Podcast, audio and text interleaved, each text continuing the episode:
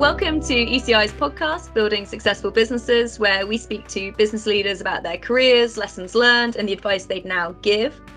I'm Fiona Moore, and today I'm delighted to welcome Sarah Axelbaum, MIQ's Global Head of Inclusion and Diversity. MIQ is a global programmatic media partner, and its founders, Lee and Gurman, have become real champions about the role of leaders in fighting inequity in their own business and the wider world. So I'm really looking forward to hearing a bit more about that journey and Sarah's role within it. Hi, Sarah. Hi, how are you doing, Fiona? I'm good, thank you. So I have to say, you're the first head of IND we've actually had on the podcast. I imagine the career path to become the head of inclusion and diversity isn't yet a really well trodden one. How did you make that transition into the role? Yeah, that's for sure. I spend so much time in networks of other people that do this work, and none of us have the same path to get into it. So it's definitely a new field for a lot of places. And some companies certainly saw the importance early on. But for the most part, I think that companies relied on either HR or volunteers to own it. But that meant that it really didn't get the full attention it needed, it didn't get the support it needed. So personally, I'm a lifelong volunteer. I've worked at, you know, a number of places where I was doing nonprofit work also throughout my career i was a member of affinity clubs you know that was what they called them in the late 90s and early 2000s and then fun and culture committees. And it was always you know that extra thing that you did on top of your work. But i'm a huge believer that if you don't focus on this then it just doesn't happen. So I really dive way into things like solidarity, making sure we're bringing people together and we're helping each other, that we're story sharing and normalizing hard and uncomfortable conversations. And then transparency is so key. And one of the key things that brought me kind of where I am is I started started a women's employee resource group at a very large company. And I then became the business partner for diversity and inclusion. And that was fully volunteer. So I was committing probably 40 hours a week to that. And then I had the full time job to do on top of it. But I really got to a point where I was granted this incredible opportunity where I could choose my own next step on my career path rather than just climbing up to that next rung on my ladder. And somebody said, who I'd been working with for a long time, you know, I think you should do this work full time. And I remember saying to her, no one does this work full time. No one gets paid to actually do this. And she said, that's going to change. And she was my absolute soothsayer. And I decided to go all in. So I started doing more consulting. I went back to school, got some certification, started getting some more real world full time experience.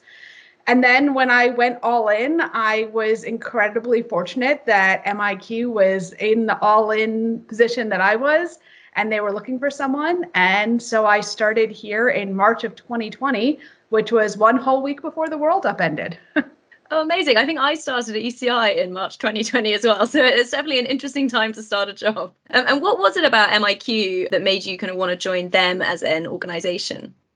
So it was really awesome to hear from so many people that I respected that MIQ was a place that was on their radar or that they really adored. And I think that the key thing that resonated with me is that MIQ was known as the place that cared about the work that they did and the people who were doing that work. And I've seen that proven out time and time again in the nearly two years I've been here. And one thing's for certain, we don't always get it right. And we have a long way to go on some things. But there's this persistent state of really caring about getting better. And I think that matters above all else. You can have all the things in place, but if people don't fundamentally care about moving things forward, especially on sensitive topics like inclusion and diversity, it just goes nowhere. And I suppose the fact that MIQ were looking to hire into the role is already such a big step that you know that they might be a good home in terms of what you want to achieve. Absolutely. It felt like a perfect match, perfect timing. I actually started talking to MIQ months before the role fully opened, and that gave me a great opportunity to get to know the company, for them to get to know me. And then when I was ready, they were ready, and I had just had a baby, so it was a great way to return from my parental leave. And it was just a very kismet match that happened. Obviously, since you've started, there's been an awful lot to be proud of about the steps that MIQ have taken around inclusion and diversity. Are there any achievements that really stand out to you that you're especially proud of? I think a big one for me is the IDEA report that we published internally and externally. So that was our inclusion, diversity, equity, and accountability report. And we made transparent all of our demographic statistics about who worked here, what our inclusion surveys looked like, what our compensation looked like. And we really did that with the eye on knowing that what gets measured gets done. And we also wanted to have that honest reflection as to what was working, what wasn't working, where we need to course correct, and then identifying our biggest gaps so we knew where to prioritize. So for us, that report was a really big pride point for me and for the company because we were willing to go there. And we really want to try to make that something that the industry believes is important because we want other people to join us. We want other people to show their data so we can all get better together because we're all in this same spot and we're all in it. So we can really help each other as long as we're willing to be honest about where we are. And how far do you think companies broadly are on that journey around transparency? Because it feels like a long way, maybe since 10, five years ago, but also maybe like a drop in the ocean. So, how do you think companies generally are doing on that? I think it's a really wide spectrum. I think some people feel like transparency is something they never want to do because they have this fear of scaring their employees or, in some cases, a lack of trust. And then on the other side, there are companies that say, you know what, we hired grown-ups who are smart and professional, and if we can't trust them with this, then where are we as a company? And you know that's backfired a few times. There have been some companies whose transparency has gotten leaked and has created a a point of concern for a lot of people. But I firmly believe that if you keep going in the right direction that you foundationally believe in, that's aligned with the values of the company, then there shouldn't be anything that you're really ashamed to get out there if it does.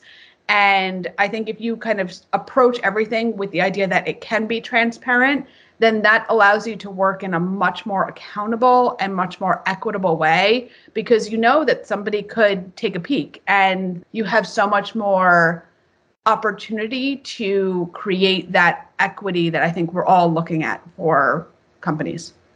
And I think um, inclusion and diversity and transparency is definitely something companies feel a bit daunted by. Partly, like you say, you're sort of exposing yourself and having very open and honest conversations. And I think companies also wonder about kind of what their role is within the wider environment and the world that we operate in. What what do you think the biggest challenge actually is facing companies around inclusion and diversity? And is there any advice that you'd give them? Yeah, I think that there are so many headwinds right now, and a lot of it's predictable, but it's on a scale that we've never seen before.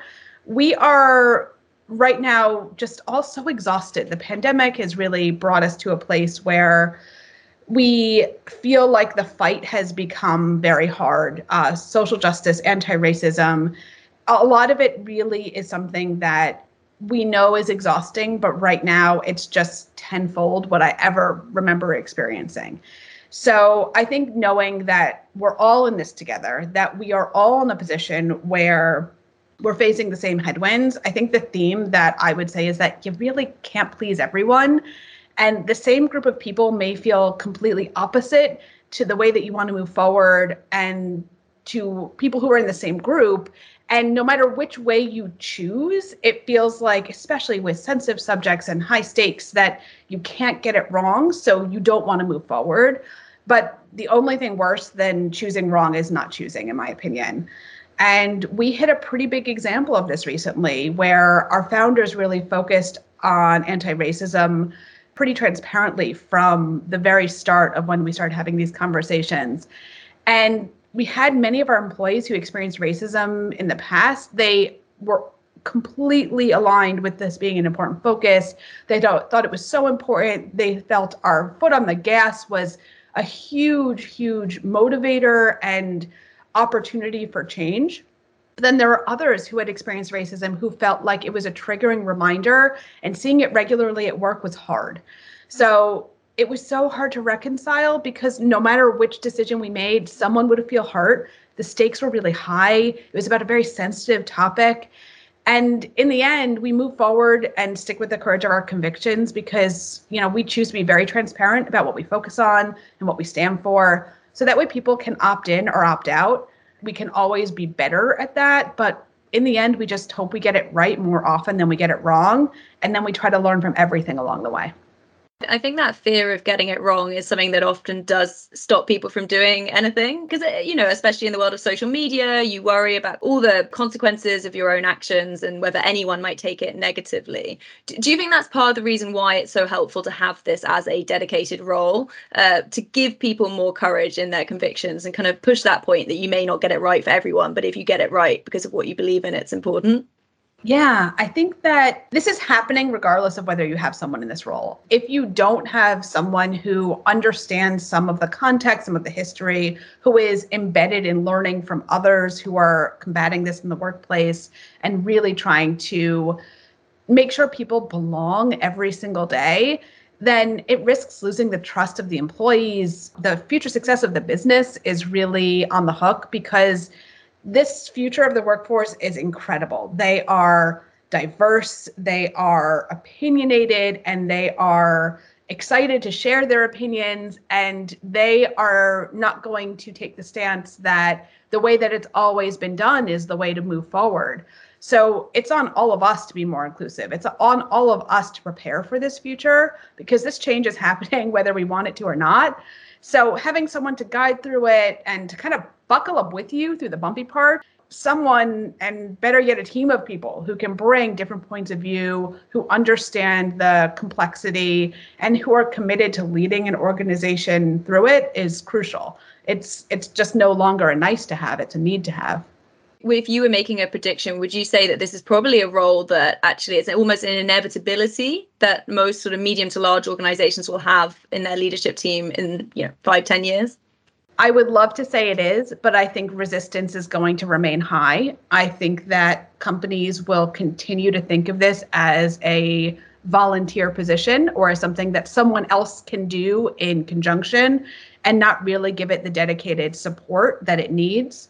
But I think the people that are willing to invest in this are investing in their people and investing in the future. And I think long term, this is going to be a huge differentiator between the companies that weather storms and the companies that feel like it's always a storm that they cannot get through. And it's something that's interesting from an investor's perspective as well. I think the questions that we'd maybe ask of a management team that we're meeting, for example, around social purpose, around inclusion and diversity, is very different from probably where it was 10 years ago. And that does sometimes drive change as well. Absolutely. You know, relying on historically what made for a successful business was completely upended with the pandemic, completely upended with George Floyd, with everything that every single employee is facing, whether or not the business is brand new or hundreds of years old, every single person is encountering some piece of this. And if businesses aren't on board with dedicating resources, time, and budgets to this, then they're going to be left behind. And we always like to ask uh, leaders about the best advice they've been given during their career. And we sort of mentioned this is maybe a slightly uh, newer career path compared to sort of something that maybe you knew you wanted to do, sort of say that straight out of school. But is there any advice you've been given throughout that whole career that you found particularly valuable? I think one of the key things that especially gets me through not just the hard times in this job, but just kind of elsewhere and everywhere in life right now is the need to celebrate the little wins. So it's so easy to get sucked down into the things that didn't go well or could have gotten better or that still need to be done. But I know my energy is fueled by celebrating every little win along the way, making sure that I take time to account for that. And that helps refill my cup so that I have more to give to other people. And I think that that is so often overlooked. And we're so busy looking backwards and criticizing what happened that we don't necessarily celebrate what we've achieved. And how do you think people can embed that within themselves and their own culture? How do they make sure they have it? Being really thoughtful about taking a moment every day to think about what went well is really crucial. I think that mindset is really important. I think that so often people say, it's happened to me as opposed to I made it happen. And I try to always kind of start with the idea that what have I done today that I can feel proud of? And that kind of moment of what makes me proud, what what do I want to tell my family I did today? It really helps to have that connection to say, here's what I want my kids to look up to and what I want my kids to say, hey, my mom does that. And that keeps me really grounded in making sure that I also share my wins, not just internally, but also with my family, with my kids.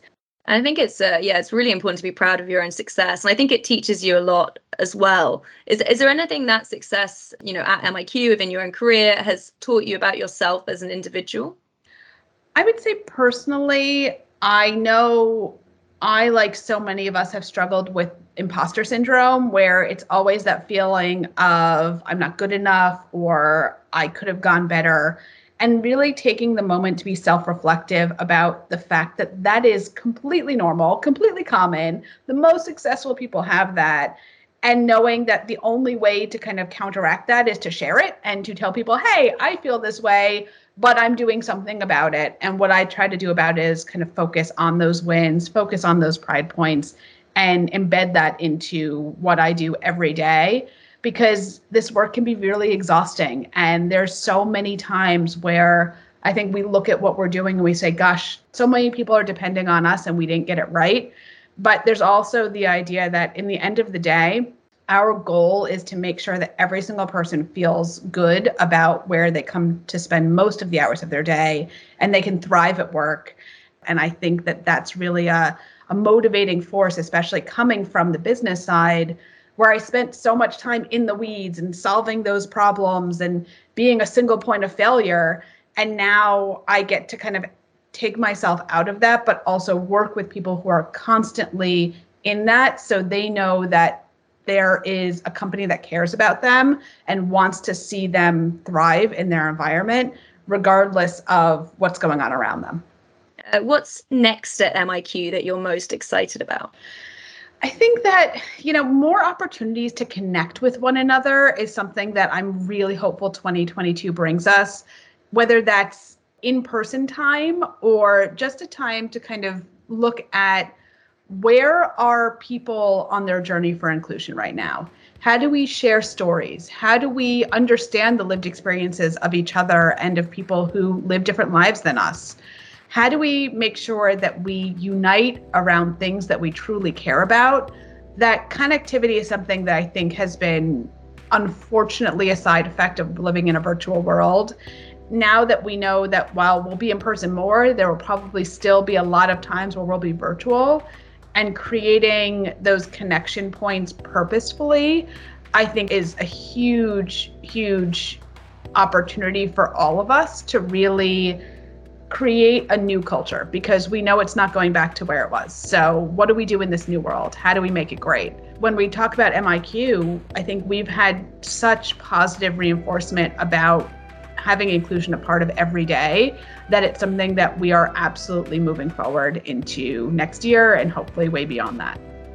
Thanks so much for joining me today. I think it's great to hear kind of about the work that you're doing at MIQ. And I think the lesson for me is that this is happening whether or not you necessarily have the dedicated resources. How can you harness the power of that change rather than resist it? And obviously, that makes such a big impact at MIQ, but also the world at large. Absolutely. You know, we are here to help, we're here to guide. We're here to create opportunity for all of these conversations. And the more we can have conversations about it, the more regular and natural it will become. And that just raises all the boats with that tide. Thanks, Sarah. Thank you.